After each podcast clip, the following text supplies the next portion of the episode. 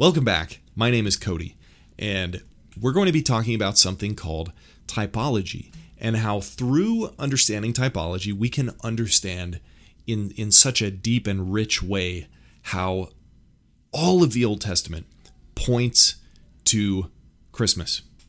And because we're in Advent, I think it's a very important thing for Christians to know uh, the more deeply how important Christmas is, so that we can also celebrate it better, so that we can know our Lord better, and have a, a, deeper understanding and love for the Word of God as well. Advent is not a time for us to be penitent. It's not a time for us to feel sorry for ourselves or to uh, eat less food, but it is a time to eat more food, to feel good because our Lord was born in the flesh to die and save us from our sins. And that is something worth celebrating enormously. It's not a time where we eat less food, it's a time where we should eat more food. It's not a time where we should be more frugal, but it is a time where we should be more generous in celebration of Jesus.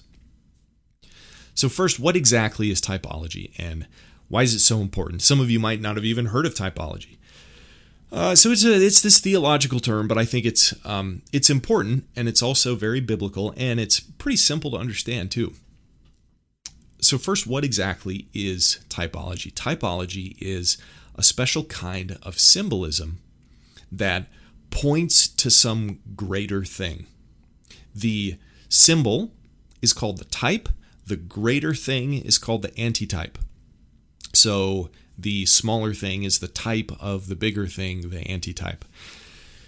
So, what, why is that important and how does this apply? Well, it's important because Jesus thinks it's important. Uh, he criticized the Jews in John 5 39 through 40, saying, You search the scriptures because you think that in them you have eternal life, and it is they that bear witness about me yet you refuse to come to me that you may have life. So, a lot of the Jews, the Pharisees especially, they were in the scripture all the time. They read the Bible, they knew the Bible, but they weren't reading the Bible typologically, meaning they didn't see the things that were pointing to Jesus. They were reading it in the wrong way, which means we can read the Bible in the wrong way. And we even have an obligation to read the Bible like this, where we see Jesus in the Old Testament and and we see things pointing to other greater things throughout the entirety of scripture. Uh, in luke 24 27 this is when uh, jesus is traveling with the disciples on the road to emmaus and they don't at first realize that it's him. It says and beginning with moses and the prophets he interpreted to them in all the scriptures the things concerning himself. That means there were things in Moses and the prophets concerning Jesus, even though Jesus was never even born yet. So, this is further proof indicating that the Old Testament, the entirety of the Old Testament, the writings, the laws, the prophets, Moses and the prophet, you know, the law and the prophets, all of it points to Jesus. Jesus himself said that. And so I think us today, we need to be aware of that too. We need to be reading the Bible properly. And to read the Bible properly, we need to be seeing Jesus in the Old Testament. And so, what I'm going to do is walk you through very uh, very briefly, and I'm also going to, to skip a lot of things because we're going to basically be going through the entire Old Testament, all the all the major characters in the Old Testament, and how pieces of their story points directly to Jesus, and it's so cool. Some of these things you may have heard before, and some of them might be totally fresh. And this is also going to be a two part episode. The second part I'm going to focus on uh, one of the darkest stories in the Bible, but also how it it is one of the most important stories for us to understand the Christmas story. But for now, we'll just work through uh, leading up to this story. That's one of my favorites in the Bible, uh, but one of the roughest stories in the Bible too. Let's start with Adam and Eve. Uh, so another another thing before we get into Adam and Eve is uh, there are in Romans 5, Paul says that Adam is a type of Christ. So, Adam, this is an example of typology uh, being played out in verses in the Bible. So, Paul blatantly says Adam is a type of Christ. Adam is a symbol that points to the greater thing, which is Jesus. In other words, Adam had this kind of function that was similar, but in a smaller way to Jesus. And Jesus is the fulfillment and the better version of that thing that Adam was. I hope that makes sense. In 1 Peter 3, Peter also says, to give another example of typology, that Noah's flood is a type that points to baptism. And so typology is a, is a biblical thing, and it's also something that Jesus himself wants us to do. Uh, so speaking of Adam and Eve, one of the uh, the earliest, or well, the earliest um, obvious instance of the coming and the necessity of a Messiah is in the earliest chapters of Genesis, where God uh, curses the serpent that uh, that manipulated Eve into uh, betraying God. And he says the seed of the woman will crush the head of the serpent. Now, this points to the idea that the the offspring of the woman, ultimately Jesus, is the one who crushes the head of Satan, which has happened in Jesus. So this is this is the first instance of pointing toward Jesus. And something I was just thinking about earlier as I was studying this is another interesting passage near there where God tells Eve that she will be saved through childbearing. Uh, her pain will be increased in childbearing, but she will be saved through it. Now, what does that mean? Uh, I was always a little bit confused by that, but it it just kind of popped into my head today. It was an epiphany. Eve's offspring is Jesus, who she is saved by. So that is yet another verse that Jesus is in in the Old Testament. Eve's offspring is the offspring who saves her, and that same offspring will crush the head of the serpent. So later on, we have Noah. And uh, Noah, of course, he built the ark, and there was a flood, and he uh, saved the world essentially through this ark. Now, and I, I've I was thinking about the flood recently, and one interesting thing that I was thinking of was um, that one we know that the world was very bad, and the world was bad where people were um, being given up to their own desires, to sexual deviancy, and all sorts of other bad stuff. And I had always thought in the past, growing up, that oh, we're just not as bad as they were back then. But I think morally, there are a lot of really bad things that happen today. And so part of me used to think, like, well, uh, yeah, God doesn't promise that there's going to be another flood, but why doesn't He punish the world in another way? Or is there another punishment coming? And I think that led me to believe in uh, a premillennialism where things are going to be horrible and awful, and Jesus is going to come back and, and swoop up all the bad stuff and and rescue his people out of that. Um, but more recently, I was thinking about the flood and the the conclusion that I came up with is we aren't necessarily morally better than the people before the flood. Uh, there was a lot of rampant sin before the flood. You know, there might be less sin today than there was back then, but I think the thing is we there are the same kinds of sin around today that there was back then. And so what's the difference? Is the difference that we are better? I don't think so because the Bible says that all sin and fall short of the glory of God and apart from Jesus no one can do good. No one is good except for God. And so the world is morally equally as bad as it used to be before the flood. The difference is that Instead of punishing us for our sins, God has chosen a different course. There is a new covenant in place now. That is not a covenant of works, but it's a covenant of grace that uh, God initially implements through um, maybe through in a way through Moses and then that leads into Abraham and then, and then it is fulfilled in the new covenant through Jesus.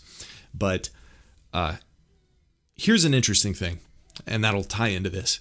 After the flood, God promises that he will never flood the earth again with a rainbow. The word bow in the Bible is the same word for a bow that an archer would shoot. And if we look at a rainbow, a rainbow is pointed this way. And if that were a bow, the bow would be pointed up. Now, this is typology, so it can get kind of weird. The word is bow. And God says, I will set my bow in the sky. And the bow is pointed up toward God. Previous to the flood, there was no rainbow, there was no flood. And so God's wrath all at once was poured out down on us. And all the sin was wiped away from the world. But it didn't work. That it wasn't a permanent solution, in other words, is what I mean, because sin came back. And so the flood is something that can teach us that um, you know, we are bad, and that is the thing that comes from being bad. But the thing that saves us now is not God wiping us out, but it is God instead pointing his wrath back up towards himself. And later we see that God's wrath was poured out not on us, but on Jesus on the cross. So that's another pointing toward Jesus. And Jesus could not have died on the cross and fulfilled that promise in the flood uh, without being born in Christmas. So I thought that that's a beautiful, beautiful pointing toward Jesus again that we see in the Old Testament. Another thing to think about is that the world was saved through an ark. And I have more to say about that, but uh, this is a different word used in Hebrew, but an ark. Uh, another word that, that is translated into ark is a word that just means box. And Jesus was placed in a kind of box which saved the world in the manger in Bethlehem. And he was also surrounded by animals, just like the ark. Jesus was in a box surrounded by animals. God saved the world through these people who are in this box surrounded by animals. There are parallels in these two stories, and that points toward the thing that Jesus did later. Another thing that's worth mentioning is Jesus is called the bread of life, and Jesus, the bread of life, was placed in a feeding trough for animals. And he was surrounded by animals, which, um, you know, being around animal excrement and that kind of thing was considered unclean. And there were all these uncleanliness rules in the Bible, as you probably know. And Jesus was a very special thing that instead of being made unclean, like anybody would when they come in contact with an unclean thing, according to the Bible. Jesus did exactly the opposite. He was a cleaning agent, he was the anti corruption. Instead of something that corrupts good things or or like a like a uh, a, a pollutant that pollutes something good. You can't unpollute something. But that's exactly what Jesus does. Jesus um, you know, death wins over life, but Jesus is life that wins over death. He can touch dead people, which would normally make you unclean, and he could bring them back to life. He can touch women who had issues with, um, or a particular woman who had an issue with bleeding her entire life, and that makes a person unclean. And touching a person like that makes you unclean. And she touches him, which normally would make you unclean, but she is made clean instead. So Jesus is the anti pollutant, he is the anti corruption that purifies the world. And he was born in a gross, nasty place, in a, a manger surrounded by animals, surrounded by animal poop. That's the stuff we don't think about. Uh, surrounded by murder because uh, children were being murdered uh, right after Jesus was born, and and uh, King Herod was looking for Jesus so that he could cut off the line of the Messiah. So the Christmas story is surrounded by murder and darkness and and dirtiness and grossness, but the beauty of the Christmas story. It's not just some isolated incident that that happened out of the blue, but it is something that God was working toward from the very earliest chapters of Genesis. And through this baby who was born in this gross, dark place in a small town of Bethlehem, the entire world could be saved.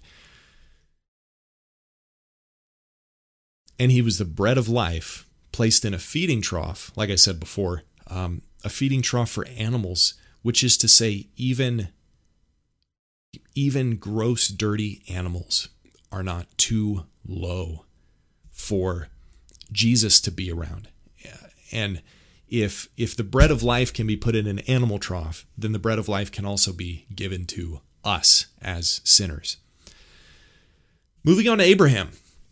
Uh, God makes a covenant with Abraham. Yeah, there are many more things, by the way, that point to Jesus in the Old Testament, but these are things that are especially meaningful to me, and I think these are a lot of major events of major people in the Old Testament. So there, there are more things that I'm going to miss, uh, but these are just very fascinating things to me. In Abraham, God makes a covenant with Abraham, and he makes Abraham fall into a deep sleep, and Abraham has a dream, and God in the dream splits an animal in half, which is a sign of a covenant, and uh, the the two members of the covenant were supposed to pass through the middle of the animals, and that was to symbolize if if uh, either one of us breaks this covenant, this is our punishment. Like we are to be, uh, you know, our punishment is death, and we are to be uh, uh, rent asunder.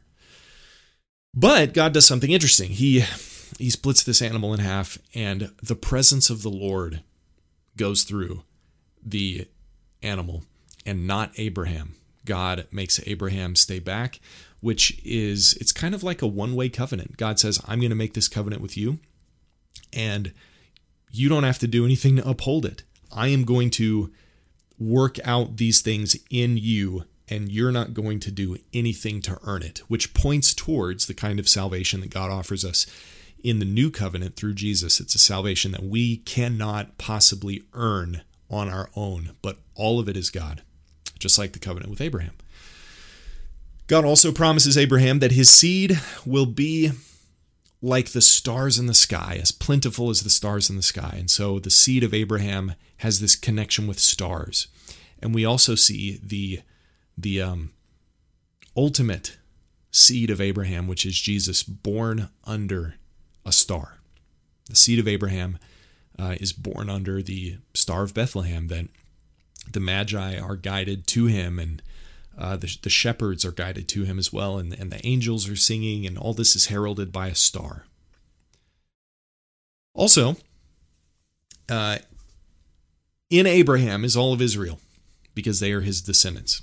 And Abraham tithes to a fella named Melchizedek. And this is the first instance of tithing in the whole Bible. This is before Israel was established and the tithing rules were initiated. And Israel meets this king and a priest who is a priest of the Most High God, which is weird because we don't hear about him before uh, or after this until Hebrews, when the author says Jesus is in the order of the priesthood of Melchizedek. But Abraham, and through Abraham, all of Israel, tithes to Melchizedek. And Melchizedek's name is King of Righteousness. And he is a priest of the Most High God, and he is the king of a place called Salem. And Salem means peace. So Jesus is the king of righteousness of the city of peace. Interesting. Those you should you should see some obvious parallels with Jesus. And also, Jesus is a prophet and a king and a priest, according to Hebrews, in the order of Melchizedek, and all of Israel tithe to him. It's also interesting that uh, Abraham offers to Melchizedek bread and wine to eat. Very interesting. Moving on to Moses. Moses is interesting. So, when Moses was born, um, the Hebrews in Egypt. They, they were in slavery in Egypt, in bondage. They were doing very well for themselves.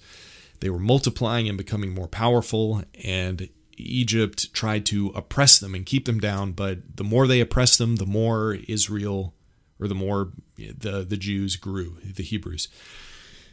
And in response, Pharaoh said, Well, you know, oppressing them isn't working, so we're just going to kill them. And so Pharaoh makes a rule that says all of the newborn sons must be killed because we want to stop these uh, these people from reproducing. The daughters can live, the sons must be killed. And Moses was one of those sons that was born. Now this is very similar to the command that King Herod gave when Jesus was born. Herod made a command that all newborn sons would be killed because he was trying to cut off the line of the Messiah. Now, interestingly, uh, Jesus is also in in this same line that Moses is in, and uh, and so you see the connection there. Herod made this rule that all newborn sons are are to be killed, and so did Pharaoh. Now, where did Moses flee to? So Moses' parents put him in an ark, a basket. Now, this word is the same word that is used for um, the ark that Noah built. The ark that was Noah's and the ark of Moses is actually the same word in Hebrew. The word manger is not the same word, but both words can be translated to ark, uh, which is just like a containing place. But specifically, it's it's even more interesting that uh, that Noah's Ark and the basket that Moses was in does share exactly the same word in Hebrew. Because Moses was placed in an ark and through him again the world was saved because through through Moses God's people were freed and uh, and Israel was created and established. So Moses was put in this basket in this ark and he fled from his Hebrew family to an Egyptian family. So, similarly, Jesus, when he was born, his family to escape this um, this decree by the king to murder all newborn sons, where do they escape to? They escape to Egypt. Another parallel. Moses is a type of Jesus. Adam is a type of Jesus. Noah is a type of Jesus. All these things point towards the greater fulfillment which is Jesus. Oh, I had more things for Abraham. I'm going to go back. Uh, he he tithes to Melchizedek, and here's another interesting thing. Uh, Abraham uh, later, another one of the famous Abraham stories is that he tie or he um he sacrifices his son Isaac. God commands Abraham to sacrifice his son Isaac. He climbs up this mountain and he is just about to do it, but an angel stays his hand and God provides him what? God provides him a ram and this ram is uh, is supposed to be the substitution for the sacrifice of Isaac's son, or I mean Abraham's son, Isaac. And this same mountain that uh, God's provided this ram for is people say is the same mountain that Jesus was crucified on. So God provided a ram, a sacrificial ram on this mountain for Abraham, for God's people, for Israel. And God, many, many years later, provided another sacrificial ram on that same hill to God's people and instituted a whole new covenant. This is yet another thing that points to Christmas. How does God provide a ram? God provides a ram in Himself coming to earth in the flesh as a baby. Pretty cool. I think that's going to be part one. Because next I want to get into Judges. And one of my favorite stories that ties into Christmas is in Judges. So stick around for the next episode, and I will catch you next time. Merry Christmas.